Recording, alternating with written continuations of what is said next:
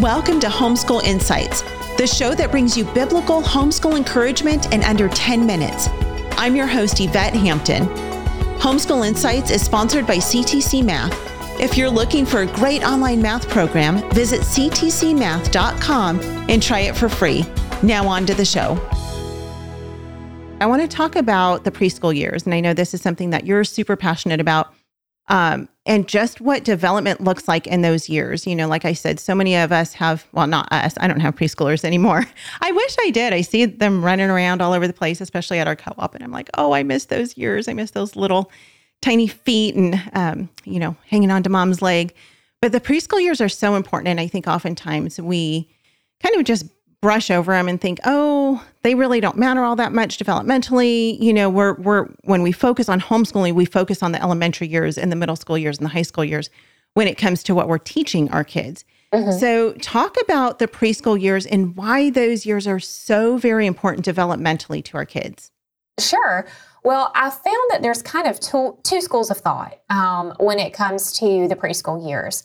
One school of thought is very much what you described, maybe not um, putting a lot of thought into it or intentionality into it, just kind of having them be a tag along with everything and just kind of letting, you know, them catch what they can.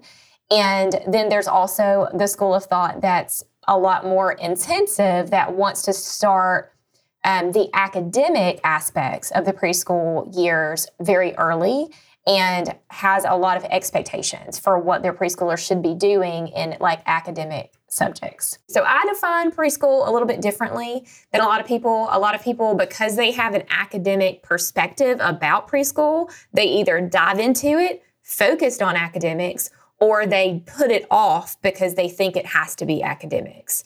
And so, like, we just, I just kind of put forth in what I wanted for my own sons after having homeschooled my girls and kind of going through those early years with them and kind of I have this big gap between like my younger daughter and my older son there's a 9 year gap. So I had a lot of time to think about this and yeah. a lot of I had a lot of like, well, if I ever got the chance to do this over again, this is what I would do differently.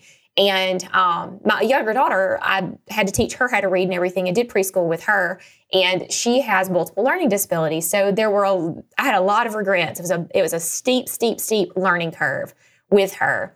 And it helped me to realize that teaching your child the ABCs and one, two, threes in preschool is absolutely unnecessary. It just it just is. Like your child's going to learn how to read, some very easily and some not so easily at all, but they are going to learn how to read. They're going to learn how to do math.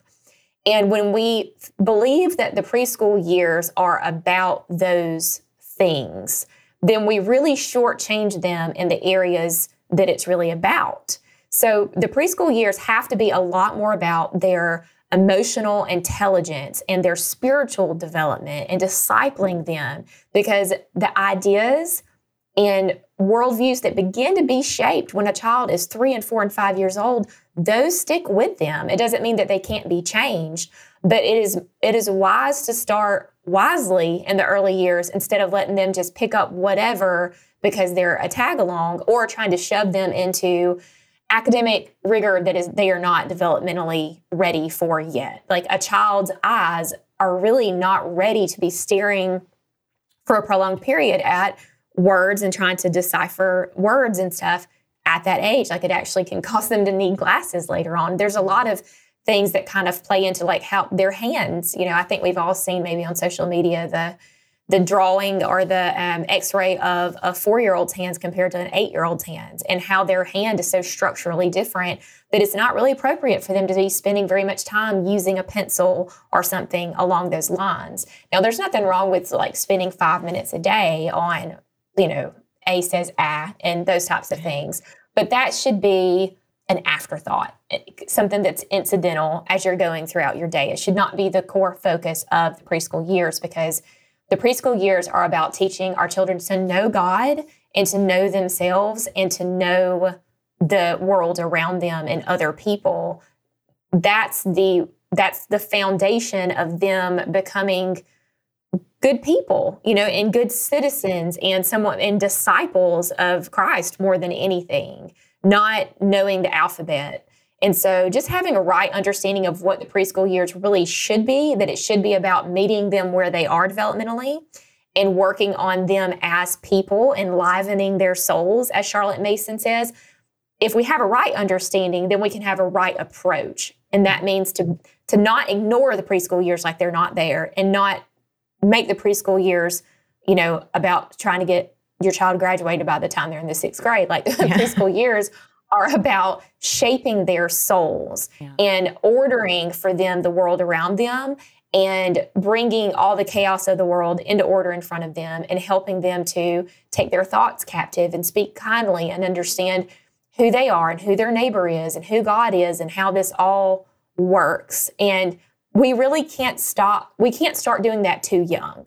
And so once our child is potty trained and they're feeding themselves some and they're able to like have pretty good language skills where they can repeat back sentences and all those types of things that's when we can start being like okay like i've got those foundational being a human being things done what's next? Well the abcs and one two threes don't have to be next. They shouldn't be next. Right. what's next is now my little person is really personing how do i help them become the fullness of who they are and who God created them to be.